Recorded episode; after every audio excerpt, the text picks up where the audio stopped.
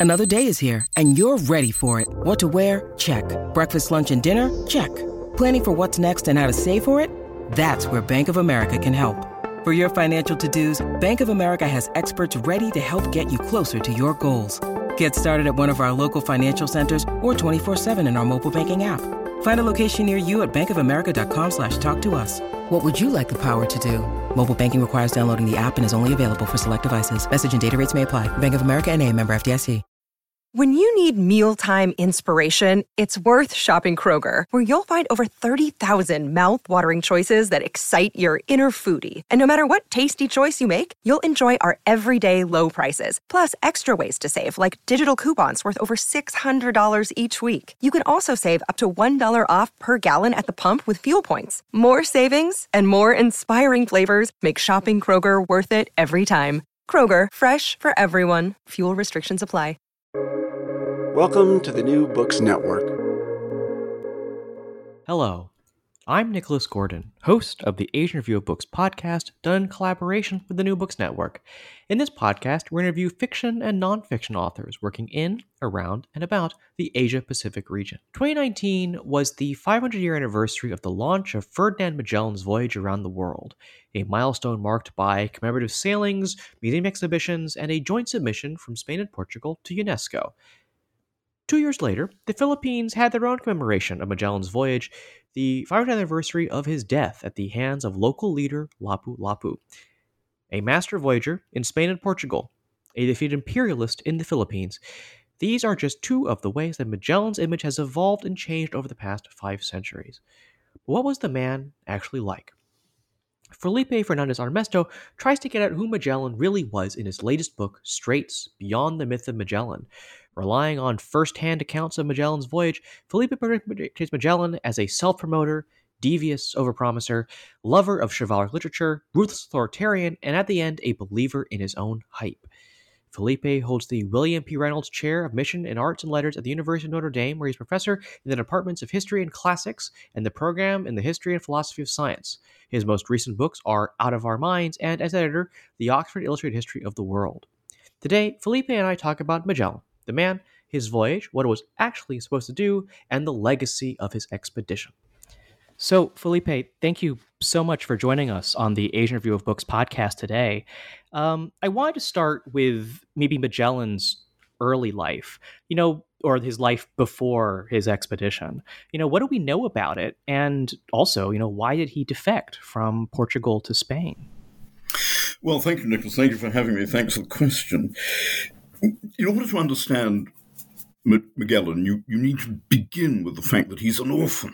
His parents die when he's young.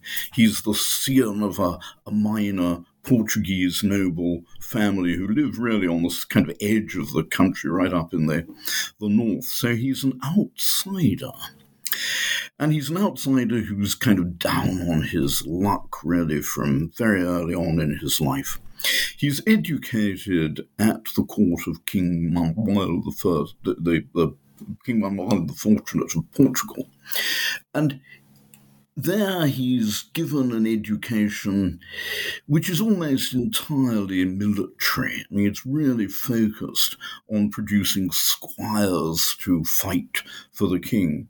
There are, there are opportunities for wider education. You could learn Latin and Greek at court if you had the talent for it, but Magellan doesn't seem to have had that talent. He was really limited to this very military way of upbringing. His education was in arms, not letters.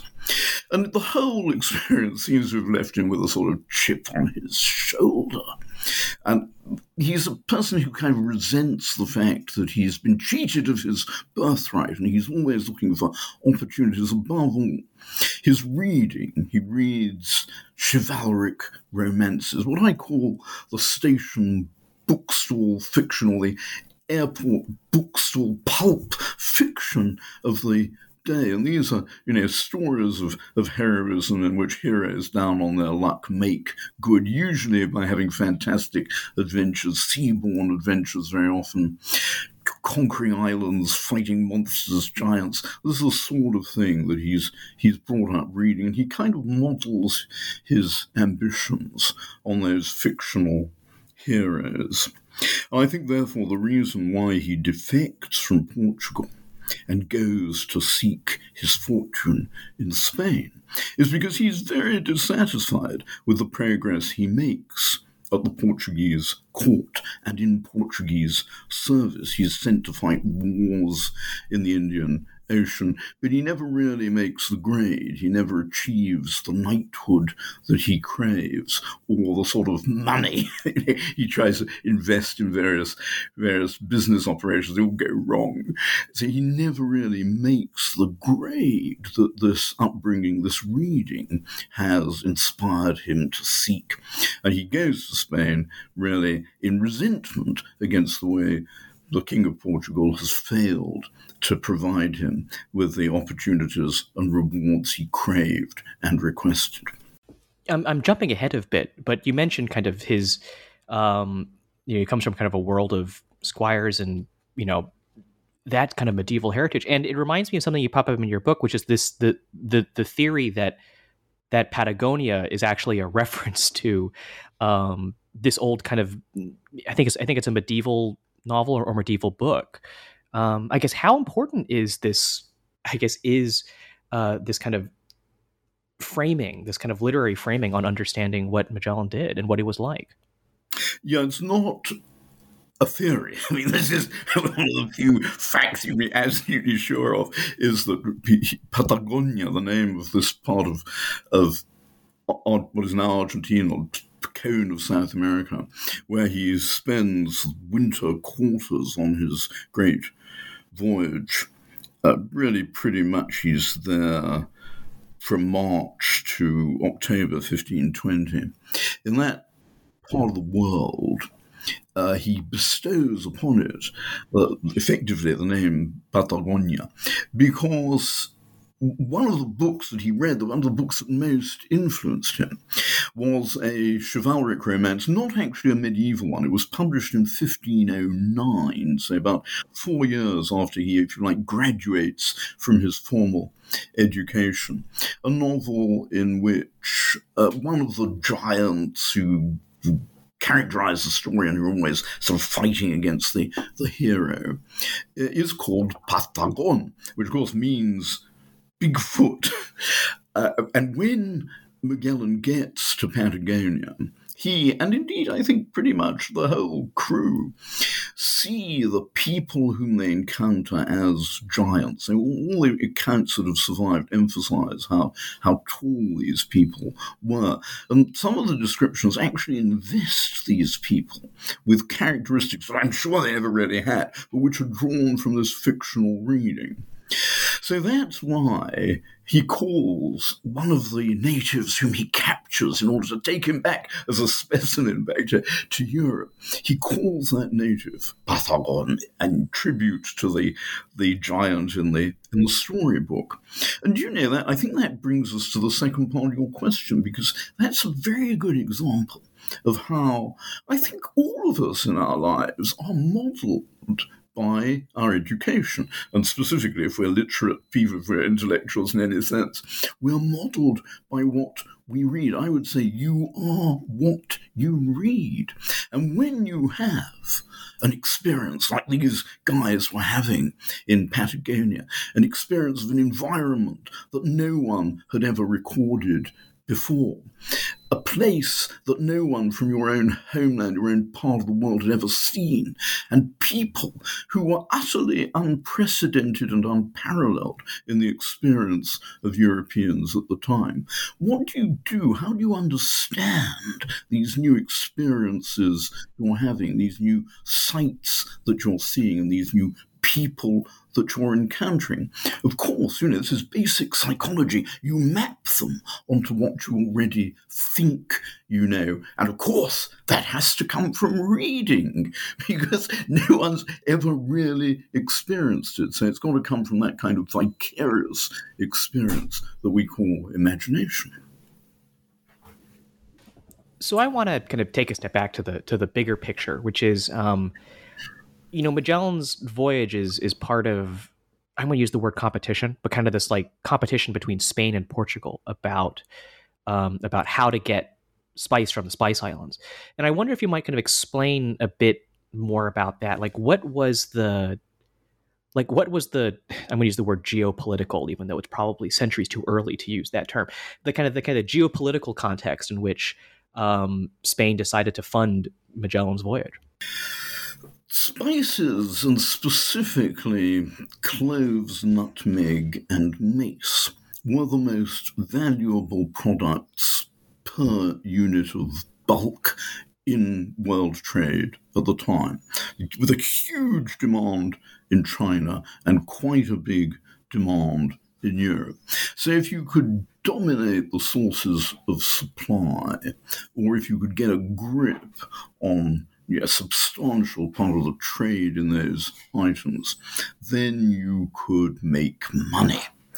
And above all, you know, for Spain and Portugal, we've got to remember this is before, you know, the great sort of age of European world hegemony. It's before the Spanish and Portuguese empires really acquire the vast dimensions and wealth that later characterizes them.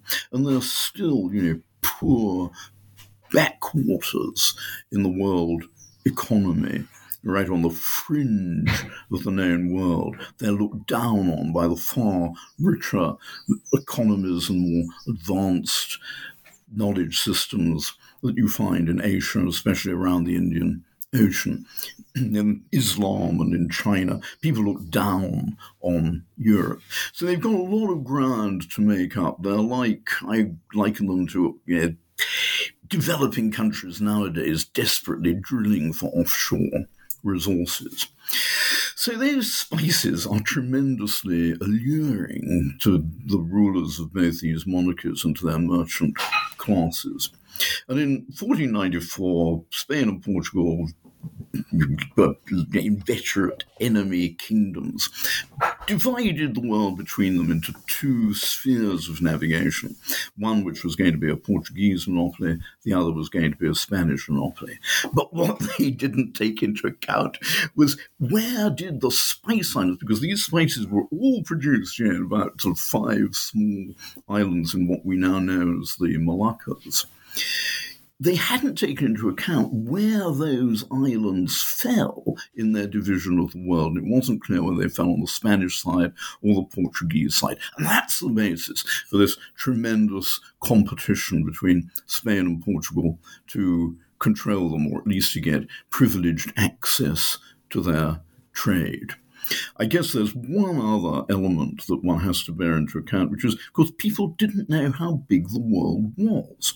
They had pretty shrewd calculations which were inherited from ancient sources, but nobody had really verified these.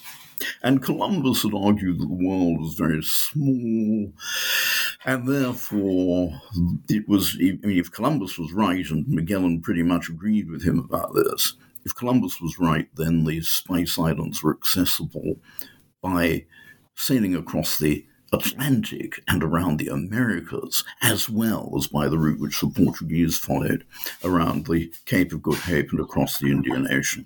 So that's the basis of the competition. It's a kind of race. Has to be said, by the time Magellan sails, the Portuguese have already won that race. They've reached the Spice Islands by their chosen route.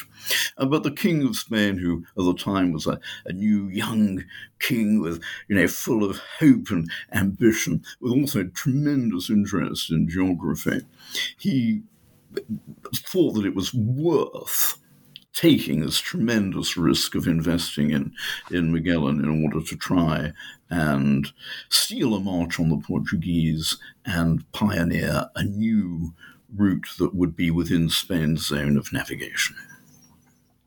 Well, that's a good segue to my next question, which is what was Magellan's voyage supposed to do? Um, and I'm deliberately saying supposed to do because that's one of the big points of contention on on, on the expedition.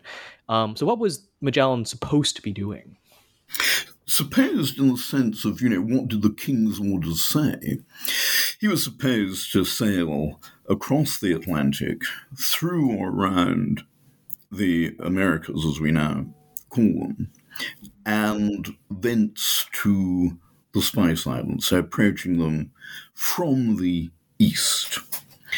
Um, whereas, as I say, the Portuguese had already established an alternative and what turned out to be a practical route, uh, approaching them um, from the west. That was that was backed. That project was backed by the the king to an extraordinary degree. I mean, Spain typically didn't waste money on these adventures by explorers because most plans were crazy. Magellan's was amongst the craziest of the lot. There was very little practical chance of any advantageous outcome to this expedition.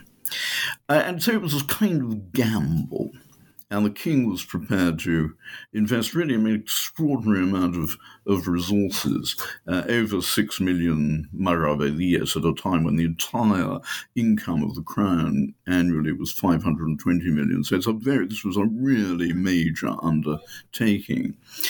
The rest of the money was made up by a, a merchant who had some experience, a Spanish merchant who had some experience of trade with Portugal and who knew that the spice trade would, if they could get, you know, a share of it, would produce fabulous returns. And he had a lot of spare cash, so for him it was again, you know, just a gamble.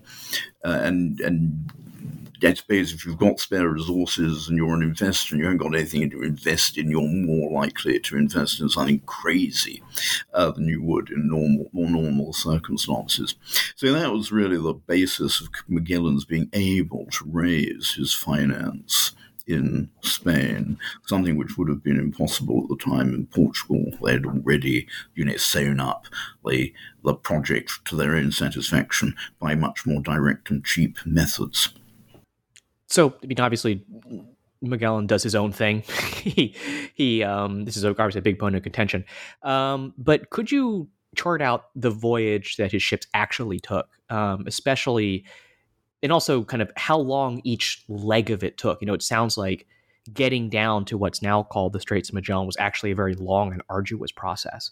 Um, You're right, of course, Nicholas, to say that there was a tremendous amount of tension about what the voyage was really going to do, because although it was supposed from perspective of the king's orders to go to the Moluccas and stake a claim in a share of the spice trade. Magellan had a different project of his own, which was going to the Philippines. He knew about because he'd lived in Malacca, in what is now Malaysia, for a while in 1511 and he picked up a lot of information about the Philippines. And above all, he knew that the Philippines had gold. And gold, you know, in a way, put spices on one side. If you've got gold, you know, you can do all the trade that you want. He also knew the Philippines were very close to and favorable for trade with China. And China was the world's, you know, richest economy and biggest market at the time. So his personal ambitions are focused on the Philippines. I think we can prove this with reference to his correspondence with the King of Spain. Because he arranged that if he found more than five or six islands, he would be able to have a an inordinate share of the profits of those extra discoveries. And since, as far as people knew at the time, there were five islands in what they called the Moluccas and what they called the Spice Islands, that means that he was definitely envisaging finding somewhere else. And indeed, when he gets to the latitude of the Moluccas on his voyage. And he knows the latitude of the Moluccas because it, it was well known that they were on the equator. So that's one of the few latitudes you can be pretty certain when you're on it. When he gets to that latitude, he bypasses the Moluccas and goes straight for the Philippines, where he thinks the Philippines are.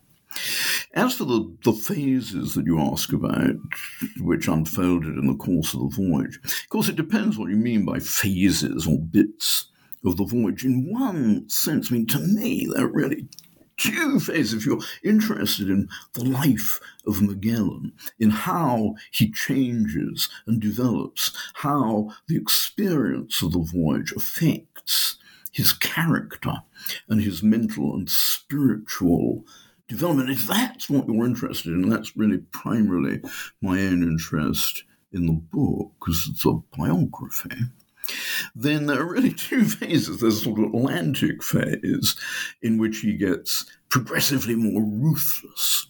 And this is this phase is characterized by internal dissensions, a struggle for power in the fleet, which culminates in a in a mutiny in which Magellan murders garrots or maroons all his main enemies on the fleet. And then the second voyage is the crossing of the Pacific, which is, in a way, just as terrible because although for the first time really in the voyage they get a sustainedly favorable wind it just carries them further and further into disaster but really i mean i suppose if you want a kind of chron- chronological breakdown, which is what you asked me for, you would go something like this September 1519 to February 1520, they're crossing the Atlantic amidst all this rivalry and bloodshed. And then from March to October 1520, they're wintering on the coast of, of Patagonia with their supplies dwindling, with one of their ships being lost, and with the mutiny culminating in Magellan performing all those deeds of, of violence, and also deeds of violence towards the indigenous people, I might add. And then, um, I guess, from. Um, October to December 1520. They're sailing through the Strait of Magellan. At last, they've found this, this strait that they were seeking, and it proves to be a very terrible experience because it's like a wind tunnel with the wind against them, and they're sailing in this unfamiliar environment of towering cliffs and, and creatures whom they had never expected to encounter and the dissensions and the the the mutinies are continuing. Indeed, you know, at this point, the main ship in the fleet deserts. And then there's the phase, this terrible crossing of the Pacific. Uh, that lasts from, say, November 1520 to March 1521. So it's a terribly long and grueling uh, experience. And, and by the time they finally sight land which is in Guam or land that they can actually kind of um, make landfall at.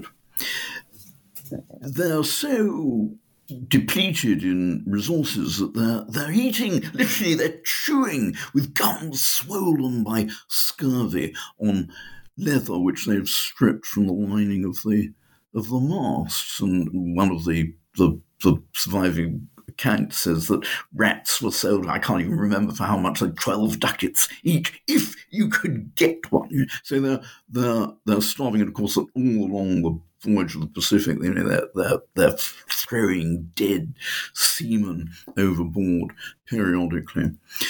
So that's that's the point at which, they, in a way, the voyage is um, uh, is over. They spend um, a while, say from about March 1521 to May 1521 in the Philippines, where all Magellan's ambitions of founding a fief, conquering land, getting a lot of gold, uh, all of that fails and um, ends with his own death in really a foredoomed death in a battle that he cannot win.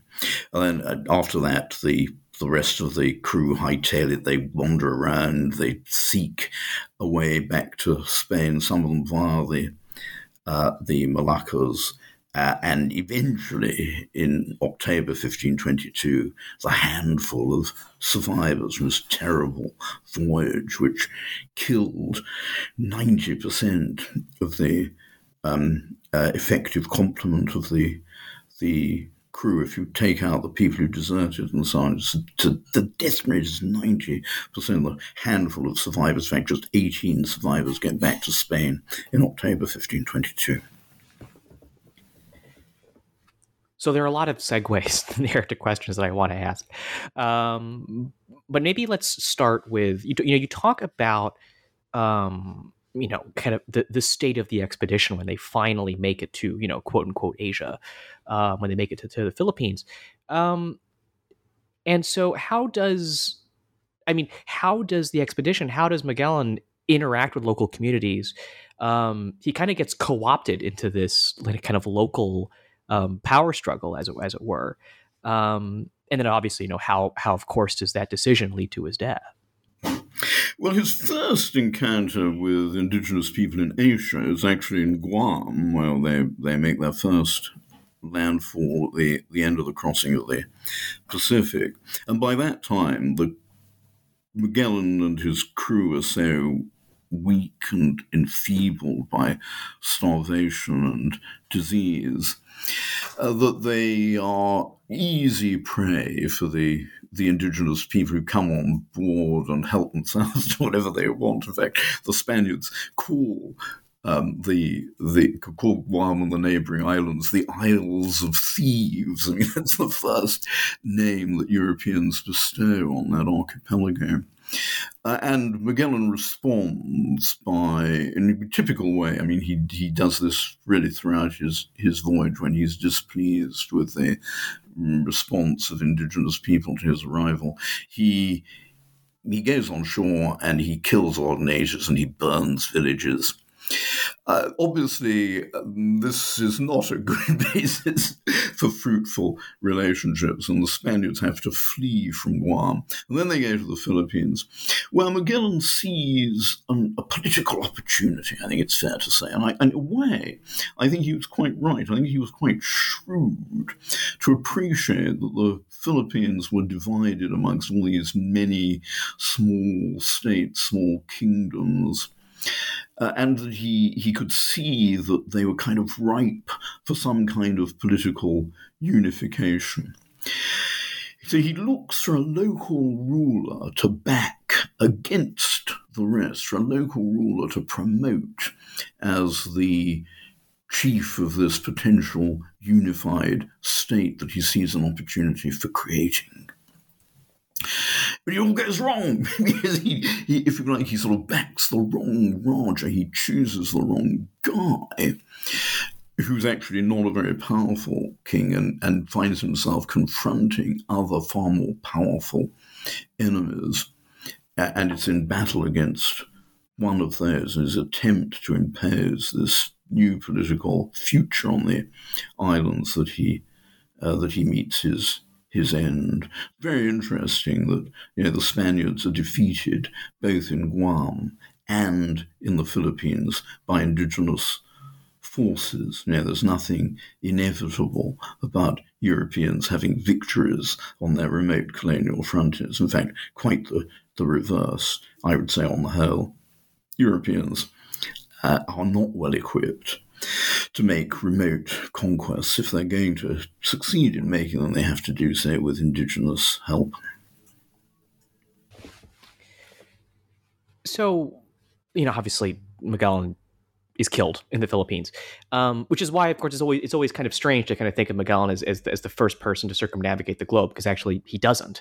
Um, and so, I just want to have a quick question about kind of that that actual last leg um, from the Philippines back to Spain. You know, with um, I think is what his name um, El Elcano captains the last ship back. So just want to have a quick question about kind of how actually did those final remnants of the expedition make it back to Spain?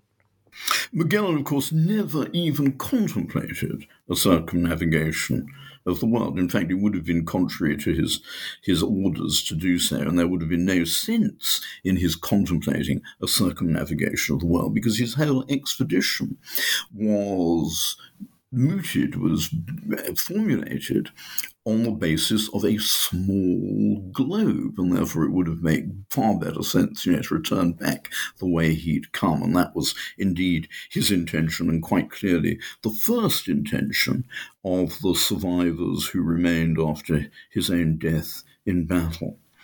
And they had two ships left at that stage, and they decided that, well, they had three, but they had to scuttle one of them.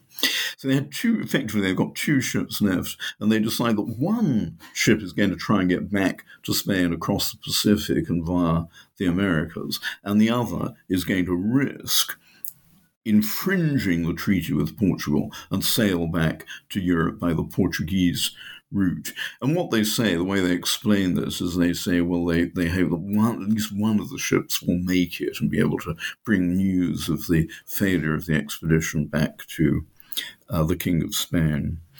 So the, the, the ship that enters the Pacific voyage, it's a complete disaster. And most of the crew die and they encounter this terrible weather and storms and stuff. And the, the ship is, is you know, about to sink when they finally sort of hightail it back to port and they all fall into the hands of the Portuguese. And those who survive imprisonment, they have terrible sort of long period of imprisonment and suffering, and most of them die. And finally, a handful uh, eventually repatriated by the Portuguese. The other ship, the Vitoria, which, as you rightly say, was captained by Juan Sebastián Elcano, heads back via the Portuguese route to Europe. And of course, that's a terrible voyage as well because you know they're in perpetual fear of being captured by the Portuguese. Eventually, when they get to the Cape Verde Islands, most of them are captured by the Portuguese. And these final, you know, surviving few, it's a terrible story because, as, again, as they when they were crossing the Pacific, every so often, you know, they're, they're heaving another dead sailor overboard. Eventually, these these 18 guys get back to to Spain, and in thankfulness for their survival, you know, they parade through the, the street of, of Seville and in penitential garb, wearing only their undershirts, and uh, make their their um, act of gratitude to to God for being spared the fate of almost all of their their companions on the voyage. So, you know, one thing that kind of strikes me in kind of reading your book is that there seem to be a lot of accounts of Magellan's journey, um, both from his boosters and also from uh, some of his critics. Is is that is that normal? Is it normal to have so much, I guess, um, so much writing about about an expedition like this, and then also kind of, I guess, also who were these people that wrote about about Magellan? What do they think of the man? in a way, there's an exceptional amount of material about Magellan's voyage because those who did survive had this tremendously dramatic story to tell, and also to some extent a story of their personal salvation. Because to be spared, you know, amongst so few who are spared, does you know, feel if you if that sort of thing happens to you, it does feel like an act of kind of divine grace. It feels like a kind of miracle, and that feeling comes through some of the surviving accounts.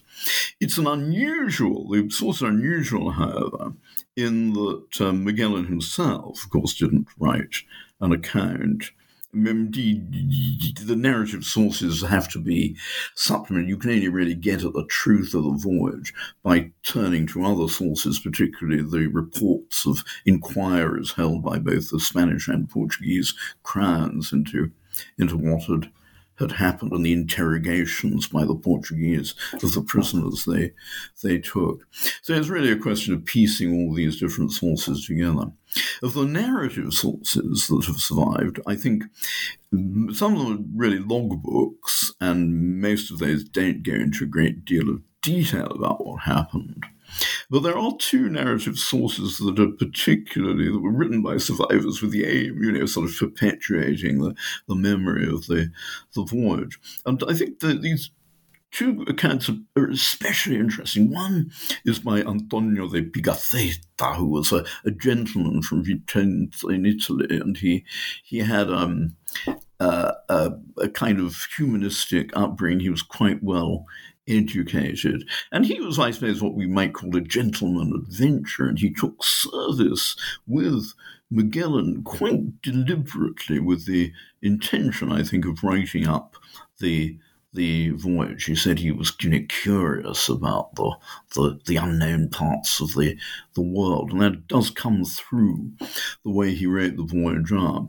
But he was Magellan's great eulogist. I mean, he was the sort of stooge, if you like, who communicated to the world the image that Magellan wanted to project of himself, this heroic, chivalric, rather romantic uh, image. Uh, and, and you you may remember Winston Churchill said that he, he, he wasn't afraid of the judgment of history because he intended to write it himself. Well, Magellan wasn't up to that, but he had this guy sort of employed, Pigafetta, to uh, to write it for him. And Pigafetta's account is full of this sort of mood of religious exaltation, Pigafetta really felt that God had spared him, you know, with the uh, with with the the intention that he should, you know, do something um, something notable, something um, uh, worthy with the life that God had had had granted him as a result of sparing him from the disasters of the voyage. And he also, um, you know, he, he, he has a religious vocation because he's a religious knight of the Order of, of St. John. So that comes through very strongly. But even more strongly is his loyalty to Magellan. I mean, Magellan was a, a revolting man in many ways, but he was capable, he definitely has charisma, and he was capable of inspiring loyalty. The other great account that has survived was just by an ordinary seaman who has a terrible life. I mean, he's one of these guys who's, who's, who's imprisoned by the Portuguese, and eventually he makes it back to Spain after many years when all of his companions, or most of his companions, have died in captivity. And when he gets home, he finds his wife has, has, has, has married somebody else and alienated all of his property. Uh, so, so it's a sort of Martin moment in the, the history of Magellan's voyage. And his account is is, um, you know, it's obviously extremely interesting because it does give you the sort of perspective of an ordinary seaman. And by the time he wrote it, he'd obviously kind of forgotten a lot and gotten muddled about quite a few of the details. But it is a, you know, it's a precious. It's a precious document which, although it may not tell you all the truth about the voyage, gives you this additional perspective.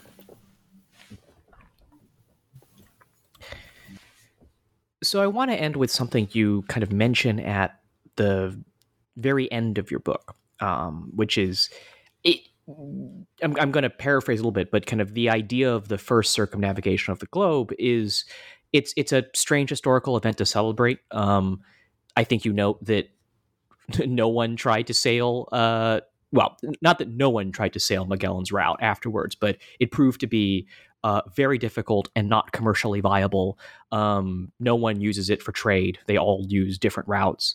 Um, so I guess, but what's actually the legacy of, of Magellan's expedition? And perhaps to phrase the question differently, how might the world be different if it had failed if he had you know done what he was supposed to do let's say or had just turned back at the at the straits because it was too difficult well of course it, the voyage was a failure it was a failure by every measurable standard. It failed it didn't produce the uh, consequences that they didn't even do, attempt to perform the tasks that the king had specified, and it didn't achieve what Magellan wanted for himself. It was also a failure in the sense that almost everybody died, most of the ships were lost, and it didn't make a profit. I mean, one of the many myths about this voyage is that uh, you know at the end, when they finally get back to Spain, they've got a cargo of spices which which pays for the entire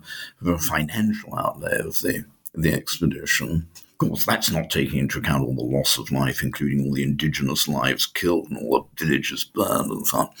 Uh, but even that isn't true because actually the, the costs of the voyage continued to have to be paid for many years, including sort of things like pensions to widows. The costs of the accounting for the expedition, you know, the, the, the accountant's fees amounted, you know, to more than the um, uh, the, the, the, the profit ascribed to the cargo of spices that they, they brought home.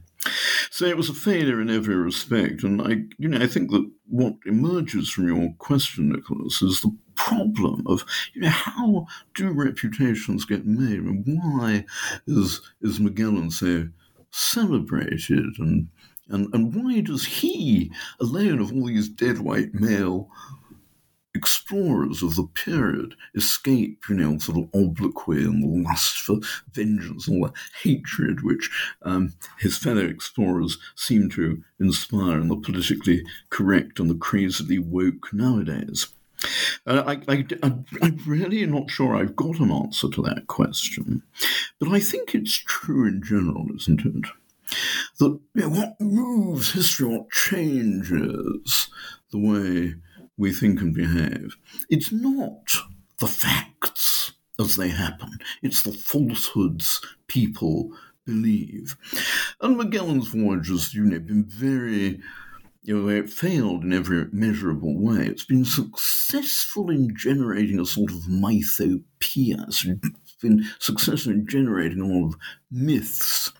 And I, I you know, I think to a great extent Antonio Pigafetta, the guy I mentioned who wrote up Magellan's voyage in gratitude for and admiration of him. I think to some extent he was responsible for laying the foundation of this this legend. And now, you know, you can see that people think that Magellan is a great, great hero who, who advanced the cause of science. And mean, none of that is true. It made absolutely no difference. I mean, even people even continued to think that the world was very much smaller than it is, even after Magellan had crossed the Pacific, and the the, the evidence that he'd accumulated of the size of the world just you know, gets lost, it gets gets forgotten, it gets omitted from the the record, so that the the material and scientific outcome of the voyage is pretty much zero, but the sort of myth value that it generates is enormous. Do you think there might be something to him kind of making it to I guess in some ways not quite planting the Spanish flag in the Philippines, but but doing something similar to that. Um, is that potentially a legacy of, of Magellan's expedition, or would that have happened potentially anyway? Well, I, I, don't think you can say it's a legacy of Magellan's expedition. I mean, that the Spanish appropriation of the Philippines happens later. I guess you could say that Magellan helps to plant that ambition in Spanish breasts and in the kind of um, you know, the, the decision making processes of the monarchy. And I suppose you could also say that although his voyage was, was such a disaster, uh, the very fact that that some survivors got back to Spain did create the illusion that maybe, you know, with better management and with the experience of Magellan's voyage behind them, they might be able to make a success of of reconstructing his voyage following the route that he he pioneered. Of course, all those expectations came to nothing in the in the few years following Magellan's voyage. The the Spanish monarchy and some merchants who were foolish enough to renew investment in this sort of project all you know came to grief and the, the outcome of future expeditions was was just as bad really as that of um, of Magellan. So in that sense, I suppose you could say that it's very difficult to know whether, if Magellan hadn't attempted his project, the Spanish crown would have remained um, active in trying to acquire the Philippines. But I think probably they would. I think in the long run, Magellan's voyage didn't make any difference to that either. Because as soon as somebody like Cortes, you know, had conquered Mexico, he immediately started thinking of how do I get to China, you know. So crossing the Pacific became part of the project of conquering the New World, or an extension of that project, and that would have been the case, I presume, even if Magellan had never existed and his voyage had never happened. So, with that, I think that's a great place to interview with Felipe Fernandez Armesto, um, author of Straits Beyond the Myth of Magellan. Um, Felipe, I actually have a couple final questions for you, which is um, where can people find your work and uh, what's next for you? Well, it's very kind of you to ask. I, I'm flattered by the idea that people might not want to avoid my work. I'm afraid there's an awful lot of it, and I, I guess it's pretty easy to um, to acquire.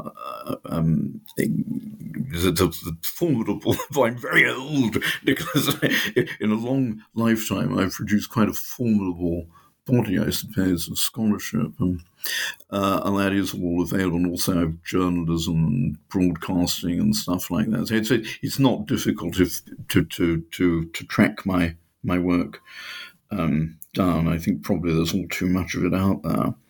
Uh, as for what's next for me, well, of course, I, I've just had a this came out simultaneously, such are the vagaries of publication. Another book of mine has come out almost simultaneously uh, with Straits, and that's a book in Spanish about the history of engineering in the Spanish global monarchy, which sounds rather boring, but uh, it's really about the infrastructure. It's about how engineers created sort of infrastructure in the Spanish global monarchy, which enriched people and which helped to secure the allegiance of communities that benefited from the Spanish Empire. So it's really a book about what is it that makes pre-industrial empires work. And at the moment, I'm writing with a jointly with a, a young a, a, a colleague of mine who's an anthropologist. Um, we're, we're working together on a, a history of primatology, subject which has long interested me and in which I, I offer a course almost every year at the University of Notre Dame, where I work. Uh, I'd say that that's that's the, the the, the main focus of my my um, my research at the at the moment. And I'm also working as a sort of spin-off project on that, on an edition of the work of someone, a primatologist who's almost forgotten, but who was a great pioneer, Richard Lynch Garner, who actually conducted the first scientific fieldwork expedition dedicated to primatological work. He was working on gorillas and chimpanzees in Gabon early in the 1890s. And that's incredible, you know, because if you ask most educated people, who did the first primatological fieldwork? They'll, of course, say Jane Goodall. But that wasn't until the 1960s, you know, 70 years after this almost forgotten but very interesting figure. So we're, we're working on a, um, uh, an edition of, of his uh, account of his expedition as well. So you can follow me, Nicholas Gordon, on Twitter at Nick R. I. Gordon. That's N I C K R I G O R D O N. You can go to AsianReviewBooks.com to find other reviews, essays, interviews, and excerpts. Follow on Facebook or on Twitter at Book Reviews Asia. That's reviews plural. And you can find counter author interviews at the New Books Network at newbooksnetwork.com. The ARB podcast is on our favorite podcast apps, Apple Podcasts, Spotify, and Stitcher. Rate us, recommend us, share us with your friends to support us interviewing those writing in, around, and about Asia. Stay tuned for more information on who's coming up on the show. But before then, thank you so much, Felipe, for joining us today. Many thanks to you, Nicholas. It's been a great treat to talk to you.